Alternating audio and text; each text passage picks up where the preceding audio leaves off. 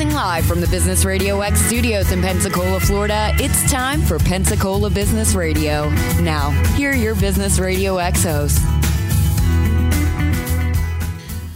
Hey, good afternoon, everybody. This is Keith Hilbert, Pensacola Business Radio, and uh, another entry into our international series. And I have on the other side of the uh, microphone here uh, Dave Hutchinson with uh, 4Navitas, who is uh, joining us uh, here from the States, although uh, you sound like you're from far away, huh? I'm from Scotland, Keith. That's right. well, welcome and thanks for joining us today. Thank you. Thank you. So, hello, everybody. I'm Dave Hutchison. I live in Florida now. My wife's American, um, originally from Scotland. Um, just a quick rundown of my background. I spent 25 years working overseas as a satellite systems engineer. Um, I worked in Pakistan, Nigeria, Bermuda, Belize, the Falkland Islands, Taiwan, all over the world. So I started my career on very large satellite systems, uh, large antennas, 100 feet in diameter and weighing 400 tons. So we did international communications for many countries. Um, I spent three years working in communication support for the NASA Space Shuttle program. And then I moved on to smaller systems. So I did contract work around the world, and my last posting was in Nigeria. Um, about 12 years ago, um, I became very ill with malaria, and an old back injury from a parachuting accident came to the fore. While being treated for that injury, a chiropractor used too much force under a set of very unusual circumstances, and I was left completely crippled. So, all the best spinal doctors in America told me I would never walk again. I was curled up in a fetal position in bed for six months, and everyone basically told me my life was over and I'd be in the wheelchair forever. So, being a Scot and a former paratrooper, I refused to accept that. So, the doctors were unable to even tell me what was wrong with me. So what I did was I used my engineering background to study spinal mechanics. I bought models of the spine and the pelvis. I figured out what had been done to me. It was an extremely complex and rare injury, but because I didn't have a medical degree, nobody would believe me. So six months in, the pain had become so bad I was going to get my right leg amputated, and I was three weeks away from getting that done when I met a chap called Al Meilus, M-E-I-L-U-S, and he was a former robotics engineer with General Electric. He now works down in Tampa, Pinellas Park and he developed a robot with a grant from NASA and the Department of Energy um, and it basically breaks up scar tissue. It's a unique device. So he's an engineer as well. I called him up on the phone. He agreed with my diagnosis. It was related to what's called the sacroiliac joint. I went down to see him, and he was the guy that got me back up on my feet. Um, because of my injuries and the fact that I'd barely moved in six months, I had to spend eight years in physical therapy. Um, just basically, I could either lay in the floor or I could stand up, but I couldn't sit because my tailbone had been damaged so badly. So I basically spent eight years laying on the floor in the house. And then a few years ago, as I was starting to feel better, I wanted to get back out into society, went to a little um, coffee shop nearby and by pure chance bumped into one of the main shareholders of 4Navitas. And um, he asked me, What are you doing? I said, Not much. I'm just rehabilitating just now. And he said, Would you like to be the US representative for the company? So that's basically how things started a few years ago. Okay. And uh, are you there? Yes. Okay. So, uh, okay. So, for those that don't know uh, what 4Navitas is, uh, go ahead, just give me a rundown here. Sure. Sure, exactly. So most of us are familiar with regular wind turbines. We call these horizontal axis wind turbines, and you'll see them all over the Midwest and elsewhere. But these turbines suffer from a lot of problems, and I'll go through some of these uh, quickly. The first one is reliability. Um, these turbines have a gearbox, just like you have a gearbox in your car. And that gearbox tends to wear out because of the vibration from the wind. So, usually every five years, you have to replace that gearbox. Now, that's A, a very expensive business, and be technically difficult. You have to get a crane to go up to the top of the turbine. You have to get the gearbox out, and this must be done when the wind is not blowing too fast for safety reasons, and then get the gearbox out, and then either send it away to get repaired or get a spare one put in. Um, we know of clients, not our clients, but other companies' clients who've been off the air for weeks and even months. So this is a major problem, wind turbines, and with a very large one, you could have a whole community that has no power for that period. So what we've done is we've got a unique energy absorption system. Our turbine rotates on a vertical axis, not a horizontal axis and using a special secret sauce, um, we absorb most of the vibration from the windmill, so to speak, at the top, the blades, before they reach the gearbox, which is down at the bottom of the wind turbine, not up at the top. So we have very, very high reliability. Then for maintenance, all the electronics and mechanical parts are in an air conditioned shelter down at the bottom, so you don't need a crane to get up to it. Then radar. Um, wind turbines are affected by radar. One third of the UK cannot be used for wind turbines because of interference to civilian and military radars. We have radar mitigating mechanisms. So our headquarters is just down the road from a very large military and civilian establishment, and we've had no problems with interference with radar.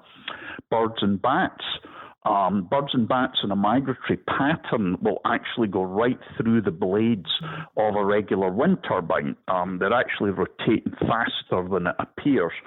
So our particular design does not hurt birds or bats. Then, for installation, if you have a regular wind turbine, you have to dig a big hole, you've got to put concrete in there, you have to get rid of the spoiled dirt.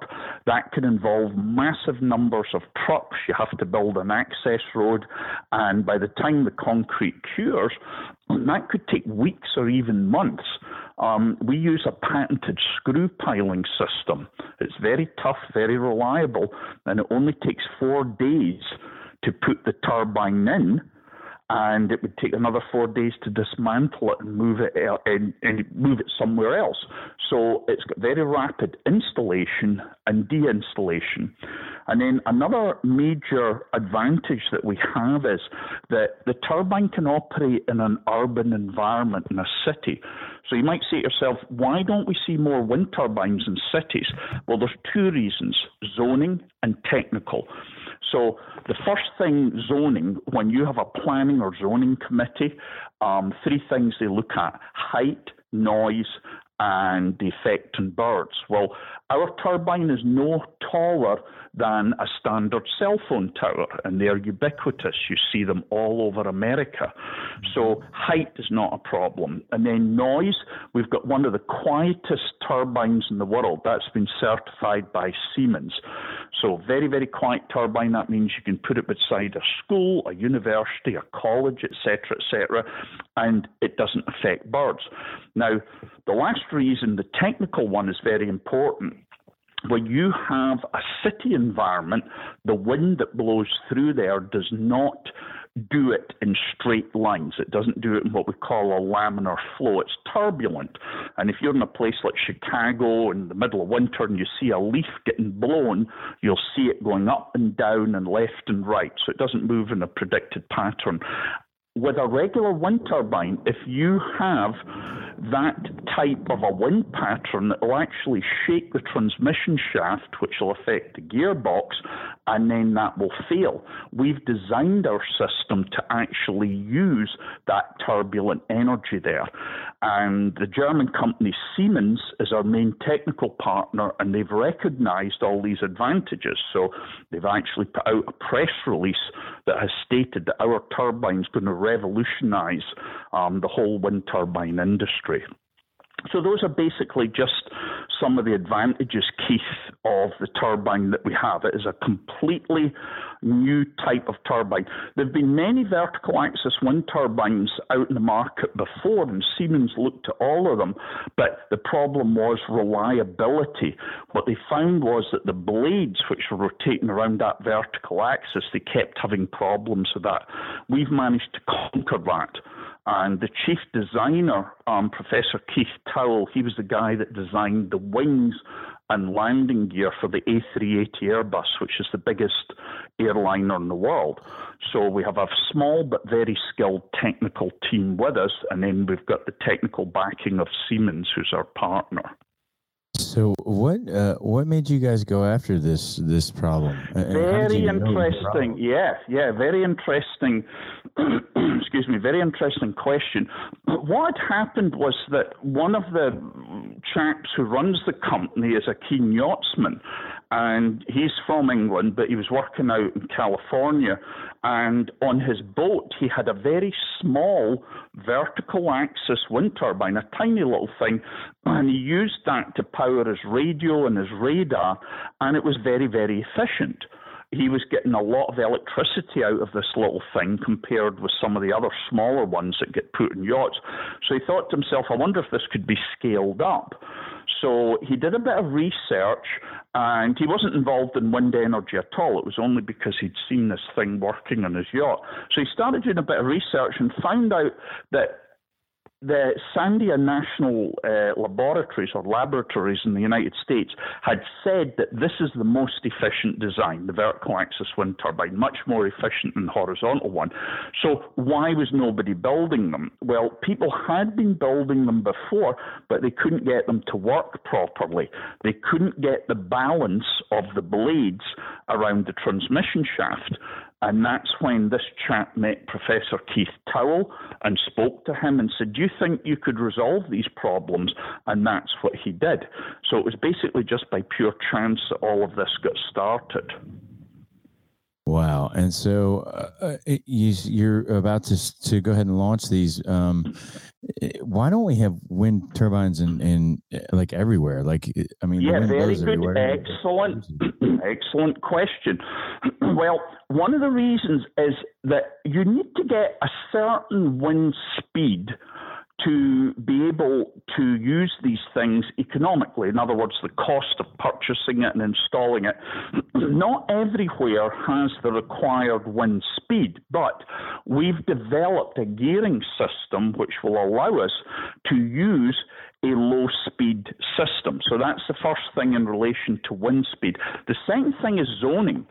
um, cities do not like to have wind turbines because of the noise that they create and because of the height of them. Those are the two principal reasons why wind, conventional wind turbines are rejected by zoning or planning committees. Well, we've gotten round that. In fact, our turbine is so quiet that when the engineers were testing the sound, they put calibrated microphones at different distances away from the turbine.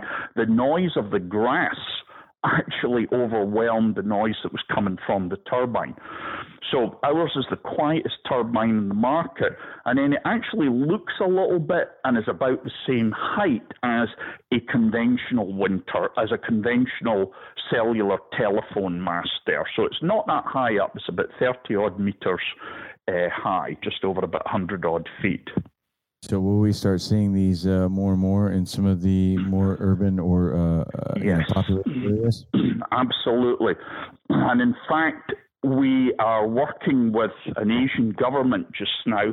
And One of the things we're going to be developing are smaller units that will go on the top of multi level buildings because the higher you are up off the ground, the faster the wind blows and it doesn't do it in a linear manner, it, it does it in a sort of a logarithmic manner, which means as you go higher up, that wind speed increases quite dramatically.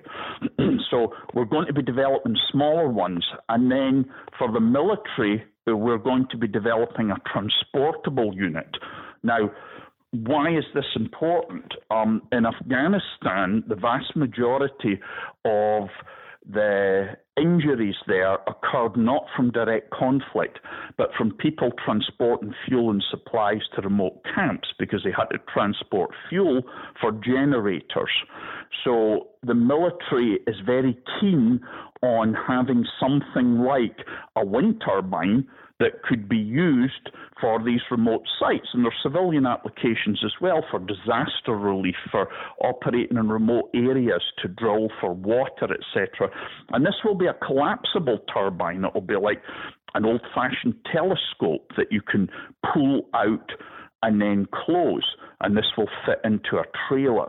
So these are, and we're also going to develop in very large wind turbines as well. So these are a couple of things that are on the, the drawing board at the present moment, as well as something that's very exciting, and that's a new design of water turbine. So you might look around the world and see rivers and streams and big river that flows through Chicago and Seattle and places like that and wonder why don't they put water turbines in there? Well, a couple of problems with conventional water turbines. They tend to shake themselves apart because the water is turbulent. Our design utilizes that turbulence. Mm-hmm. And it's a very reliable system. So we are going to be developing, we've got all the designs done for it just now. We'll be doing the first prototypes probably later on the year, the first part of next year. And this device can generate a lot of power. It's extremely reliable. Looks like a little mini catamaran. And you would just put that into a river, put an anchor in the bottom, and if you've got water flowing 24 7, you will get power 24 7.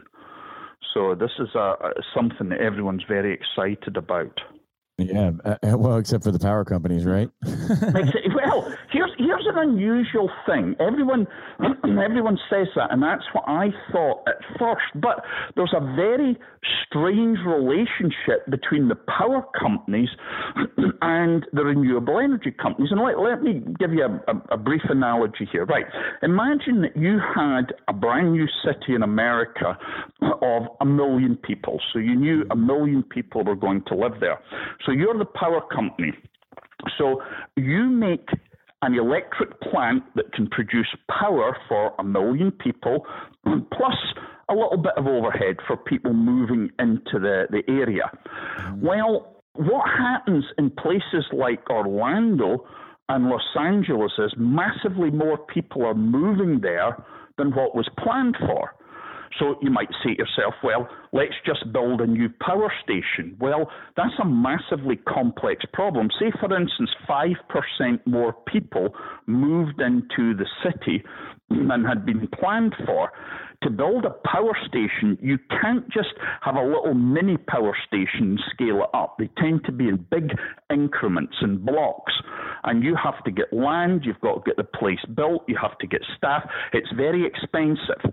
So, for small increments of power that are required, uh, alternative energy is very is a very good thing for these power companies because it means that if you have extra people moving into an area or if they're having technical problems at one of their stations, then they can use that alternative energy. Obviously, if alternative energy was producing the same amount as a big power company generating station, that would be a different matter. But it's not. They're just producing smaller amounts of power, and the big electric companies like that because they can call on that power for surges. For instance, take an example in California. Um, when the temperature goes up, if a heat wave hits, everybody switches on their air conditioners. And that sudden requirement of power can cause brownouts or blackouts. So having alternative energy on standby will help smooth some of these things out. So it's a very strange relationship that the power companies have with alternative energy. It's basically like, you know, we will like you to help us in a small way, but don't get too mm. massive to compete with us. And that, right. that is unlikely. Yeah, that is unlikely to happen because of the very nature of, you know, nuclear power reactors, gas powered generators, oil powered generators, etc. Wow! Wow! Very cool. Okay, so how long until you are uh, out in the U.S. market, sort of making your rounds? Right. Okay. so basically, what happened was we spent many years developing this turbine. we have just finished developing our Mark II turbine that got certified a short while ago. Um, we've got a dozen turbines that are going to get put in in Scotland, and as soon as that is done, that will begin in October. Then we're going to really be focusing on the US market. I've already met with a lot of business groups in the United States. Um, I've been up in Tennessee, been over at the Kennedy Space Center, various places. There is a lot of interest in the turbines, but of course people want to see how many we've got installed um, in the first instance. So this major project in Scotland is going to get that rolling, and then I'm working on a very large project over in Asia just now. So over the next six months to a year, um, we should be ramping up the US operations dramatically.